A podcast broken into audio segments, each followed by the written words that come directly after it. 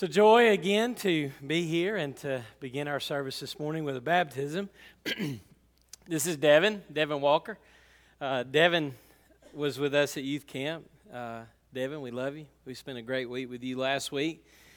And also in Vacation Bible School. During Vacation Bible School, Devin shared with me that he had accepted Christ and wanted to profess that publicly through baptism. A couple of weeks ago, on Saturday night, Devin was in a watermelon eating contest in Franklin we had scheduled his baptism for the next day, and Devin didn't make it. I think he did too well in the watermelon eating contest. uh, but Devin, we love you. We love your family. He has his mother, Candy, his little brother, Luke, his sister, Caitlin, are here with us to celebrate this special time as well. But let's go to our Father in prayer and giving thanks to Him for salvation, uh, for the gift of Christ for the ordinance of baptism. As we baptized Devin this morning, I think all of us should be reminded of the fact that Christ died for us, just as I will put Devin under. He was raised up from the dead on the third day, and all who place faith in Jesus are united to Christ in his death, burial, and resurrection. And we are also immersed into Jesus by faith and by the work of the Spirit fact, we already have a youth camp theme for next year immersed. As Bryson said last year, youth camp was like his first week, and he was immersed into youth ministry through youth camp. And he's still being immersed into youth ministry. So, Bryson, thank you for your leadership. Anyway, I said we were going to pray. Let's pray. Father, thank you this morning for your grace that you've expressed toward all of us not only the things that you give us every day, like food and, and water and air and the gifts of creation, but especially through Christ, what you've done for us in Jesus. You loved us and you sent your Son. Thank you that those who trust Christ are united to Jesus in his life, death, burial, and resurrection. And because he lives, we too shall live. I thank you for Devin and his faith in Christ. I thank you for his personality. We love him, Lord. We thank you for making Devin the special young man that he is. And now we celebrate his salvation through this baptism. And may it all remind us, Father, of, of what it means to be fully baptized into you and your grace and the life you call us to live now that that has happened. So, Father, may all that we do this morning throughout the worship service, but especially right now, be for you and your glory. In Christ's name we pray. Amen.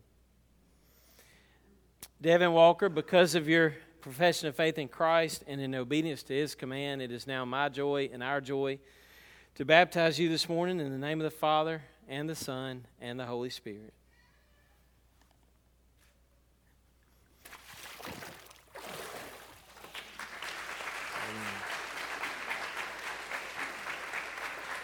There you go.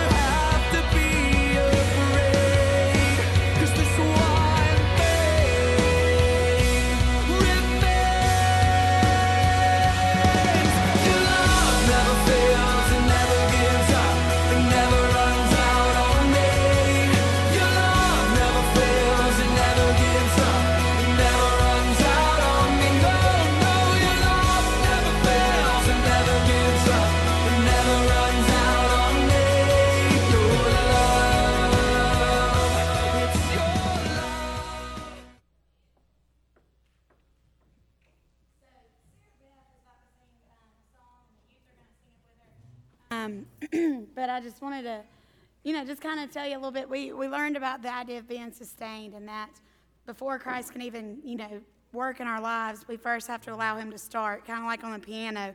Piano is going to sit there and not make a noise until you hit the note and allow that pitch to be sustained. Um, and it was a fun week, as you could tell by the slideshow. I think Bryson has learned that regardless of how tame of an activity he plans, this group sitting behind me can make it highly competitive and intensive and debatable. Um, but that's part of part of our group and what makes us special. I mean, we can whether it's tic tac toe, dressing up like old people, or running on the beach. Um, we're going to be competitive with one another and you know pretty much aggravate each other the whole time. Um, but I think that's a sign of how close our youth group is um, and just how they continue to grow together. Um, so I hope you'll listen to these words as they sing it. Um, and as you're listening to it, I hope this is a prayer for your heart. But I encourage you to take this time to kind of pray this over our youth um, as well.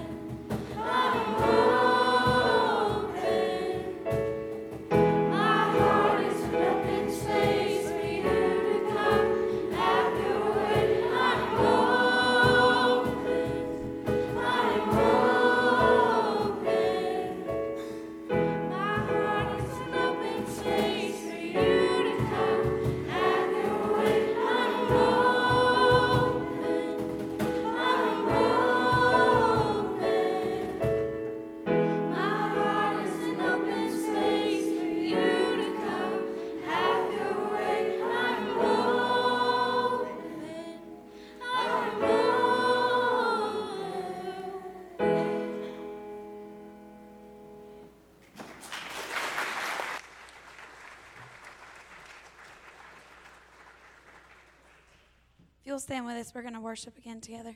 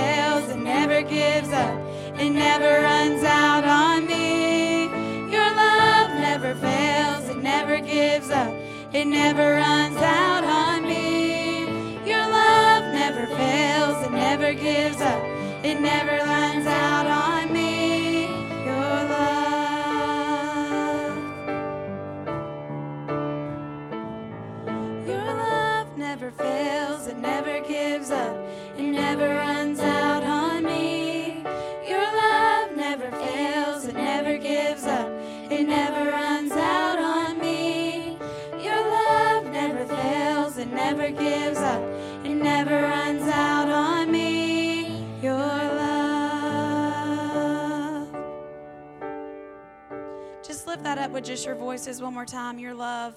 Your love never, Never fails, it never gives up, it never runs out on me. Your love never fails, it never gives up, it never runs out on me. Your love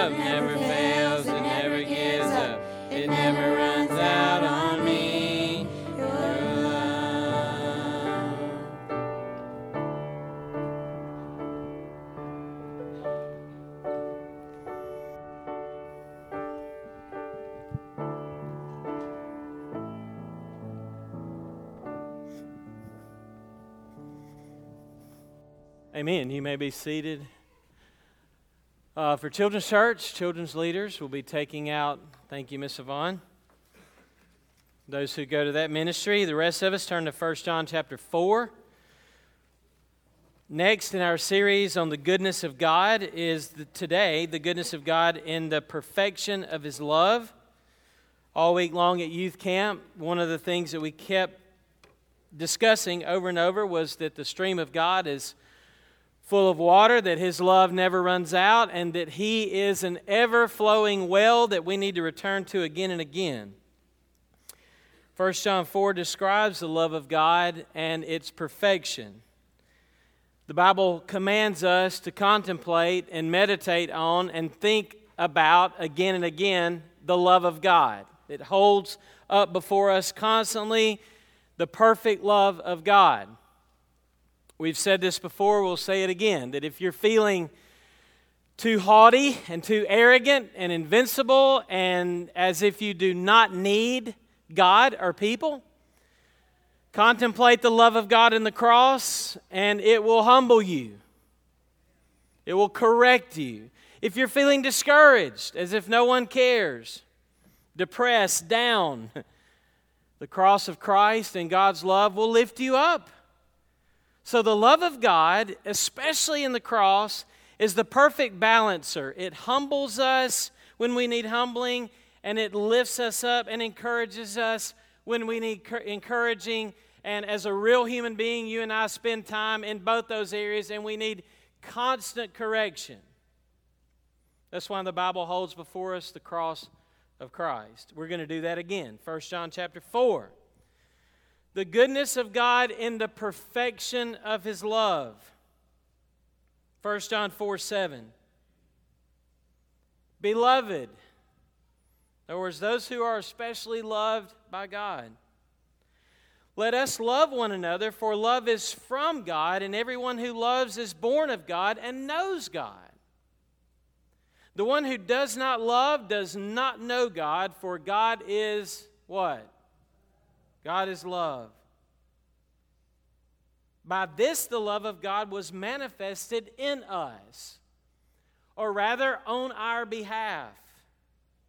Some of the versions interpret that phrase differently. In us, or on our behalf. That God has sent His only begotten Son into the world so that we might live through Him. The implication is if He had not done that, we would not live for we are dead apart from him, dead in our sins and transgressions. Verse 10 In this is love, not that we loved God, but that he loved us and sent his Son to be the propitiation for our sins. Beloved, if God so loved us, we also ought to love one another. No one has beheld God at any time. If we love one another, God abides in us, and his love is perfected in us. By this we know that we abide in him and he in us because he has given us of his Spirit. And we have beheld and we bear witness that the Father has sent the Son to be the Savior of the world. Whoever confesses that Jesus is the Son of God, God abides in him and he in God. We have come to know and have believed. We have come to know and have believed the love which God has for us. God is love, and the one who abides in love abides in God, and God abides in him. By this, love is perfected with us. That's twice he said that now. It's being perfected in us, that we may have confidence in the day of judgment, the ultimate cosmic final exam.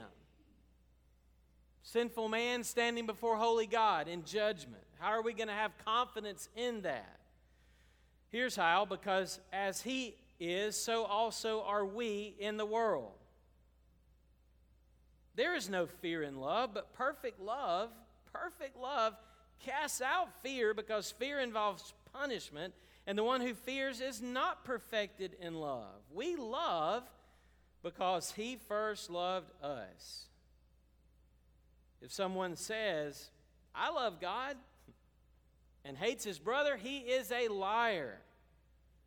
For the one who does not love his brother whom he has seen, he cannot love God whom he has not seen. And this commandment we have from him that the one who loves God should should love his brother also. Father, we are grateful for your word. It is convicting because it reveals to me how shallow and selfish my love often is.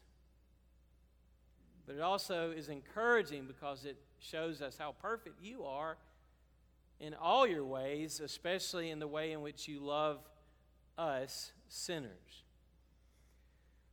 Father, show us more of this in your word.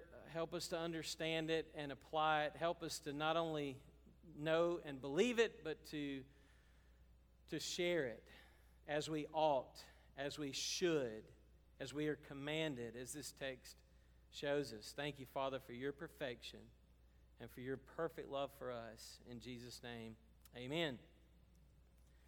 How does He love us? Let's count a few of the ways because God's love is so deep and wide. There, uh, my, my whole lifetime could not exhaust describing the perfection of His love. It's what the whole Bible's about, it's what history's about. It's why we are here to know and love God. God's love is absolutely perfect.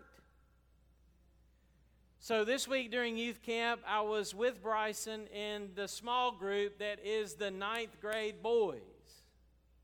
And on one particular morning, Bryson and I were discussing with these ninth grade boys what the word perfect means. And I think Bryson read out of his notes the following definition. And I like this. How do you define perfect? Lacking nothing lacking nothing. No improvement can be made. When you describe something as perfect, it means it lacks nothing whatsoever and no improvement can be made. Well, well I needed to hear that definition because I'm, I'm misusing the word perfect a lot. For example, years ago, someone would ask me when I was in college, How'd you do on that exam? I said, Man, I did perfect. What'd you get? I said, I got a C.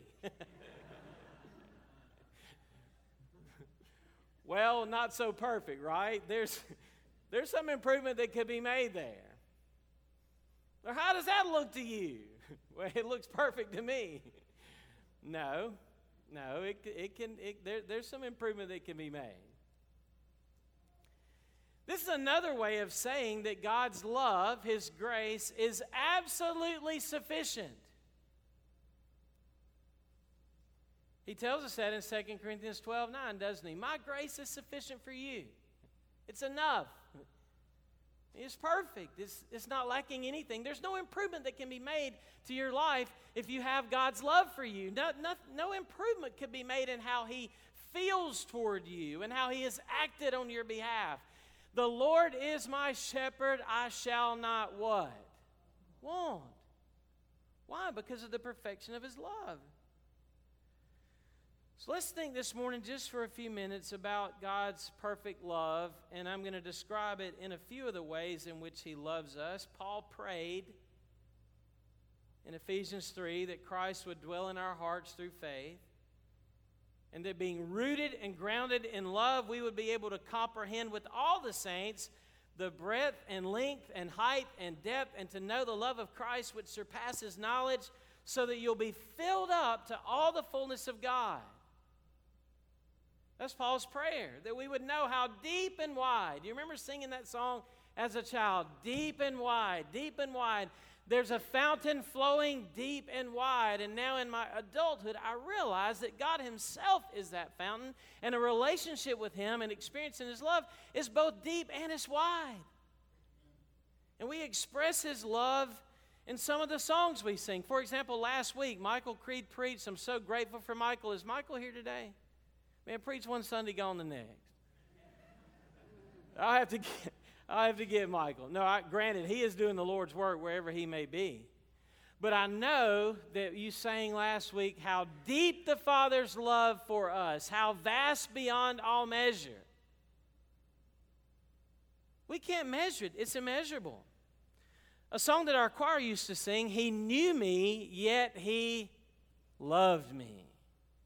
How could he love me if he really knew me all the way to the bottom and saw every aspect of my life absolutely clearly? Amazing grace, how sweet the sound. When I was in the youth group years ago, a youth group, we used to sing a song that had this phrase in it perfect love, embracing the worst in me. And you familiar with that phrase at all? That line, perfect love embracing the worst in me. Perfect love. And how about this? Jesus loves me, this I know. Not I hope so, not I guess so, this I know. For the Bible tells me so. What does the Bible tell us about God's love? One of the things it tells us is that God is love, and what that means is God has always been loving. He will always be loving, and He is loving yesterday, today, and forever. He has always been three in one. The Father, the Son, and the Holy Spirit have always existed in perfect love. There's never been a disagreement. There's never been an argument. There's never been any hostility. There's never been a lack of submission. There's never been a lack of cooperation in the Trinity. The Son submitted completely to the Father's will. It was difficult, and he prayed, If there's any way, take this cup from me, but not my will, but your will be done. The Son was submitting perfectly to the Father's perfect, loving plan to rescue us. I want to highlight five characteristics that John points out. Number one, in John 4, we find that God's love is initiating. God's love is initiating. The phrase that he gives us is this We love because he first loved us. In the beginning, God. Sometimes we get in arguments and we say, You started it. but when things are going well, we say, Hey, I started it. it was my idea. In eternity past, God loved us. Before we ever breathed the breath, He knew us and He set His love on us, His electing, choosing love. Jesus said, You did not choose me, but I chose you. God went first, knowing everything about us and everything about the universe and everything about Himself. We love because He first loves us. God isn't passive in His love. He isn't passive. God is not playing hard to get. God has not done these things in a corner. Sometimes we're very passive. Well, I'll wait till they come to me. You know, we'll see if they come to me. Or I'll wait on them to come and apologize to me. God's love is moving, it's acting. He goes first. And that's why we say leaders, true leaders, go first. They're the first to forgive. They're the first to apologize. They're the first to confess. They're the first that we move first because He first moved toward us in redeeming love. He leaves the 99. Luke 15 says this. He leaves the 99 and he does what? He goes after. He goes after. He pursues like the Francis Thompson called him this, the hound of heaven. And here's the kicker. If he didn't first love us, we would never have come to him. We're dead in our sins and transgressions. We couldn't figure this stuff out. My only hope is that he had first loved me. The only reason I love is that he first loved me. Listen, he has loved us with an everlasting love, and he has drawn us with his initiating, gracious, compassionate, everlasting love. The first thing I want to say about God's love is he's gone first. His love is initiating. The second thing, this is just as incredible, is God's love is rescuing. His love is rescuing. He, he is about rescuing and saving. John says this not that we loved God because we by nature don't love God, we love ourselves and our sin. So it's not that we loved God, but He loved us and sent His Son. He said that several times in the text. He sent His Son. His Son came on a rescue mission. Matthew 121. His name shall be called Jesus because he will save his people. He will rescue them from their sins, from the penalty of sin, from the power of sin, and ultimately in glorification from the presence of sin. By nature, you and I are law breaking rebels, law breaking rebels deserving eternal wrath. We did not love God. He pursued us and rescued us, and He found us, and He's loved us, and He sent His Son not just to live a perfect life, which we should have lived, but to die a death on our behalf as our substitute that we deserve to die. And John calls that propitiatory. What that means is, is he bore the punishment and the wrath that was that I had earned, that I had merited. Here was the perfect, sinless Savior dying in my place. And he takes what I deserved, and I get what he has.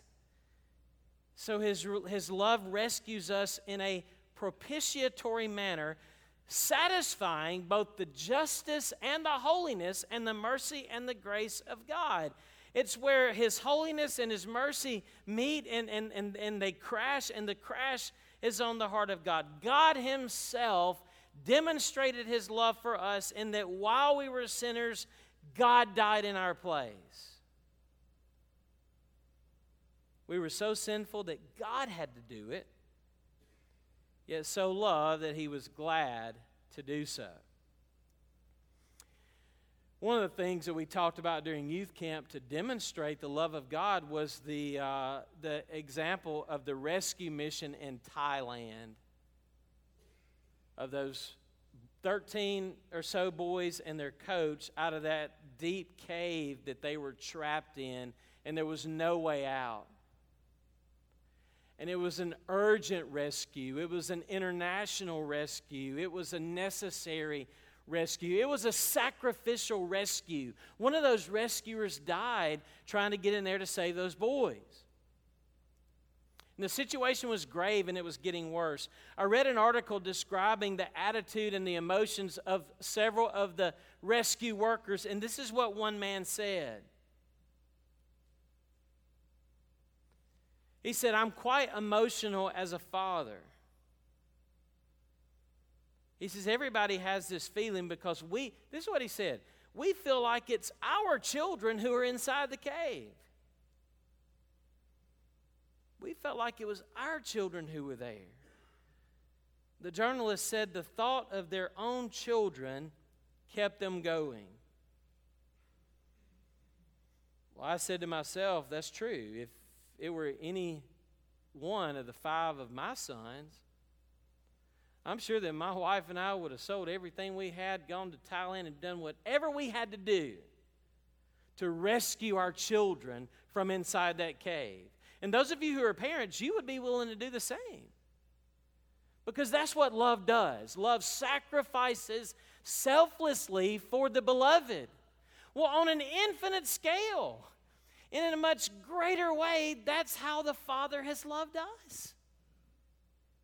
His love is rescuing and it's redeeming and it's sacrificial. And so that's why we can cast our soul and our life and our daily life on Him and His love is because we, we have proof of His love. We know what He's already done, so we have security in what He will do. And that leads to my next point. Not only is His love initiating and rescuing, but it's also very securing. What John says is perfect love casts out fear. This fear involves punishment. What would the fear be related to? Well, it would be related to judgment and death. How are we going to stand before God in that ultimate final exam? Now, you and I know what it's like to stand before an earthly final exam. Be it a test in school, be a physical exam that we may be dreading. And so, if we've got something on the calendar that's coming up that is a final type of serious exam, that dread starts to creep in. I don't know what kind of news I'm going to get. I don't know how this is going to turn out. I don't know if I'm going to pass or fail. It could be life changing. There's a cosmic exam that all of us are facing before God, yet John says, don't be afraid. Don't be afraid to meet God and to finally see Him. Why? Because God's love is securing. You're in Christ. And He sees you and loves you in Christ. And what did He say about Jesus? This is my beloved Son in whom I'm well pleased. That God doesn't love me to the degree that I'm like Christ, but to the, to the degree that I'm in Christ. So if God counts me in Christ, here, here it is. The final exam's result has already, the verdict has already been given. I know that when I stand before God, I've got Romans 8 1 on my side. There is therefore now no condemnation to those who are in Christ. None. And I don't need to fear God and no reverence, yes, but I'm talking about dread of judgment. No, because God has already passed the verdict in Christ and you cannot fail. That's very much unlike our love because we don't want people to get too secure with us because we think that they will take advantage of us if they know that we will never leave them nor forsake them. But the opposite is true. If people feel secure in our love, it transforms them to love us more. The one who's forgiven much loves much. I'll give you an example. When I was taking algebra in high school, we had a wonderful, short term, by the way, teacher named Mr. Curry an experienced, great math teacher had left the system. They hired a new teacher named Mr. Curry to teach us algebra. Listen, you could not fail his class.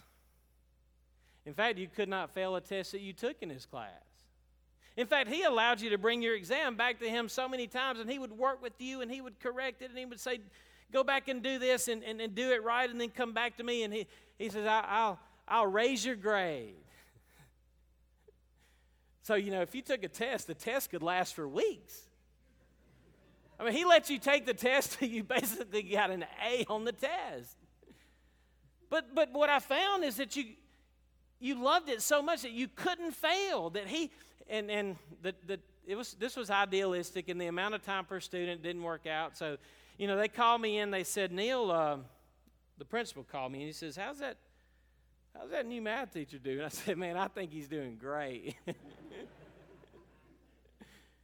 I mean, I was finally secure enough to get the principles because I knew that I wouldn't fail. It, it, it set you free to actually learn in an environment where, where you had this connect. I'm not going to go into that, but here's my point. My point is that having the security that you would not ultimately fail affected your performance in a positive way. God knows this. So when you come to Christ, He tells you this. Listen, I'm never going to leave you and I'm never going to forsake you. Faithful, faithful am I to call you, I will also bring it to practice. Bryson preached Romans 8 at youth camp, which told us that those whom he foreknew, he called. Those whom he called, he justified. Those whom he justified, he sanctified. And those whom he sanctified will be glorified. Nothing can separate you from the perfect love of God in Christ Jesus. I don't know about you, but that draws me closer to the one who loves me, not push me further away. That leads me to my next point God's love is transforming. Listen, He loves us as we are, but He loves us too much to keep us that way. And so John says things like this We've come to know, not just mental, but experiential. The Spirit lives within us and He brings home the love of God to our hearts, Paul says in Romans 5. The Holy Spirit sheds God's love abroad in our heart. The love that saves, listen, the love that saves also transforms. The love that justifies sanctifies. So if you have come to know and really believe the love that God has for you, then God is love. And listen, the one who abides in love abides in God, and God abides in him. And God declares, as He is, so are we in this world. What that means is, is God's love is perfecting me and transforming me and changing me day by day to become more like Him. Day by day bec- to become more like Him. So, what this is, is a dynamic, supernatural, spiritual life. With what John Wesley said, this is the life of God in the souls of men. You abide in God and He abides in you. And if His love abides in you, then He is pushing out your old, fallen, selfish love. What I mean by that is, as I've thought this week about God's love, I've compared it to my natural love. My love is lazy. My love is passive. My love is selfish and conditional, fickle, wishy washy. That's from Charlie Brown. Charlie Brown, you're so wishy washy. My love is self preserving. My love is incomplete. My love is inefficient. My love is lame. It's narrow. There was a pop song when I was a teenager that said, What have you done for me lately? That's human love. That's the world's love, apart from Bryson read 1 Corinthians 13 love. It's patient, kind, keeps no record of wrongs, loves all things, believes all things, hopes all things. That's, that's God's love. And once you begin to know that love and believe that love, He begins to transform your love, and His love compels you. 2 Corinthians 5. I think Michael talked about that last week. I read his notes. His love controls you now. The, the, the fifth thing, I guess this is last. You're like, wow, he's already at the last point. God's love is securing, God's love is transforming, God's love is completing. You ever hired somebody to do, to do a job and they, they didn't finish it out? That's very frustrating, isn't it? When we got so far and he didn't close the deal, he didn't finish it out. John says God's love is perfected in us. And then in chapter 3, verse 2, just a couple of pages back, maybe one page, we shall be like him. What an amazing promise. That what God began in you and me, which actually began in eternity past, I know that one day He's going to finish that job. His love is perfecting and it will finish you, and you'll be just like Jesus. It's going to be amazing, and you'll be able to express His worth and your gratitude and your praise and your love for Him in ways that, because you're limited and fallen and finite and, and human, here we, we, we're limited in our ability to sustain worship and praise and love and devotion, but not then. We're going to finally worship God with the, the, the purity and the perfection that we were designed to do so eh, back in the Garden of Eden before the fall ever was. We're going to be glorified and the world's going to be consummated. God is going to finish the work. How do you know that He's going to finish the work? Because He already did the one thing that we thought would never be done. He gave Himself completely for us at Calvary and took upon Himself the wrath that we deserve. Paul says if God did that, then you know that He is going to fulfill every promise that He makes. His love is completing, God is sustaining, and Thomas Brooks put it like this God says to us, You shall have as true an interest of all my attributes for your good as they are mine for my glory. My grace shall be yours to pardon you. My power shall be yours to protect you. My wisdom shall be yours to direct you. My goodness shall be yours to relieve you. My mercy shall be yours to supply you. My glory shall be yours to crown you. This is a comprehensive promise for God to be God, to be our God. It's perfect, it includes everything. As Martin Luther said, God is mine and everything is mine. This is just a few aspects of his perfect love. Now, this week, one of the thoughts that we began to kind of unfold at youth camp was the Bryson pre- preached a message on John 4 and the woman at the well. And how God sustains us with his love and with his grace through the daily course of life and all the temptations, all the struggles. The woman at the well was she was searching for that well that doesn't run dry, wasn't she? Several relationships had, you know, been a waste and they had run out and they had run dry. And, and here was Jesus promising that living water. And while Bryson was preaching, as I was thinking about this message, I thought about the best water that I've ever had in my life. You're probably thinking, I, can you really categorize that? Because it really depends on how thirsty and hot you are when you have a certain, you know, bottle of water.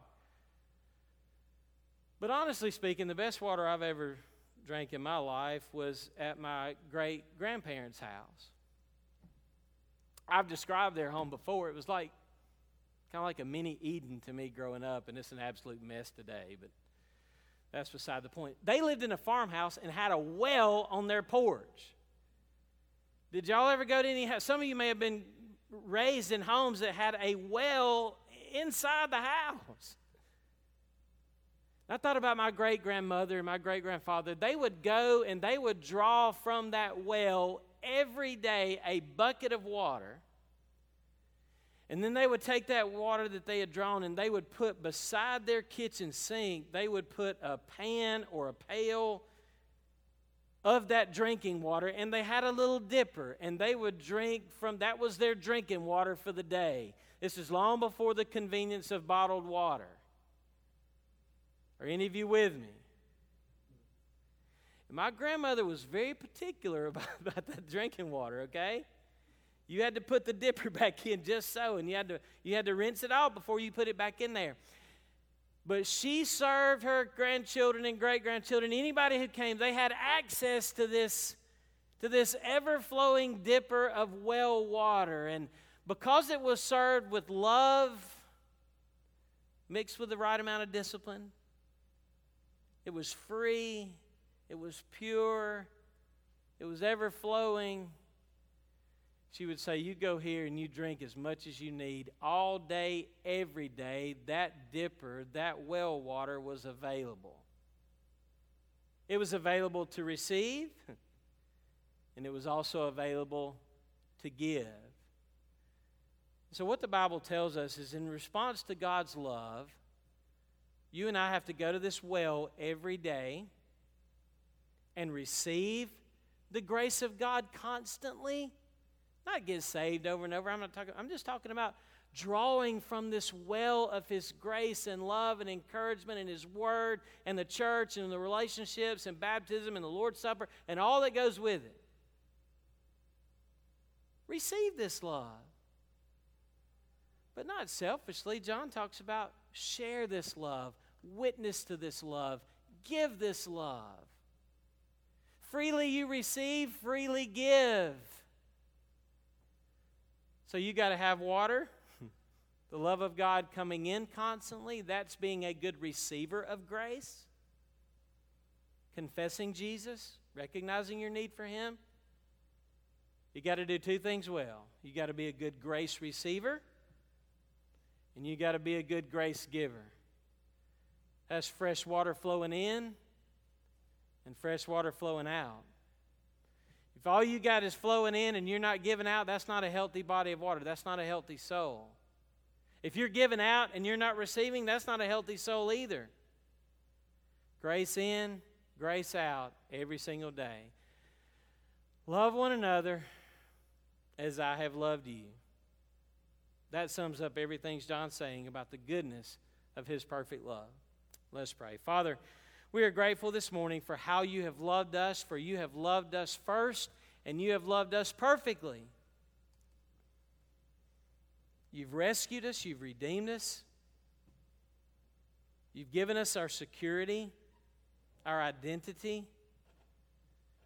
You give us daily food for our souls that comes from our relationship with you. Help us also, Father, to in a healthy way to go, to share, to move toward people, to love our enemies, knowing that we once were your enemies, to love people first because you first loved us.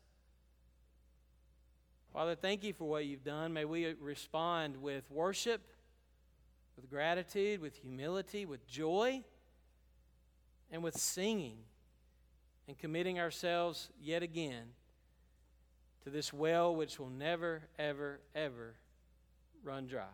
In Christ's name we pray. Amen. Let's stand and sing about the love of God. He is our King.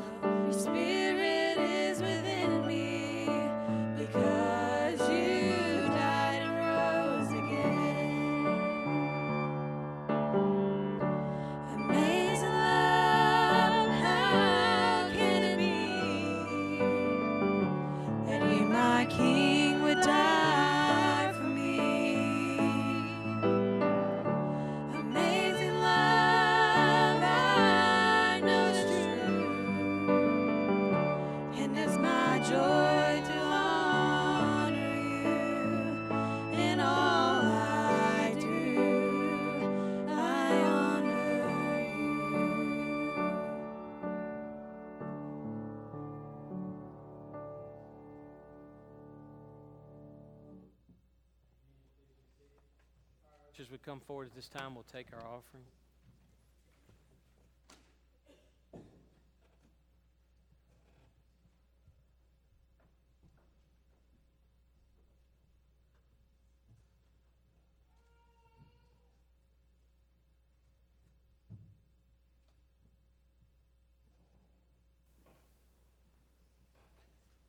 Let us pray. Heavenly Father, you are just so gracious to each and every one of us because of the undying love that you have for us. And may we always be appreciative of that fact. And as we submit our tithes and offerings to you this day, use them according to your will. And by the power of the Holy Spirit, go with each and every one of us throughout the remainder days of this week and our days to come. For these things we ask in Christ's name. Amen.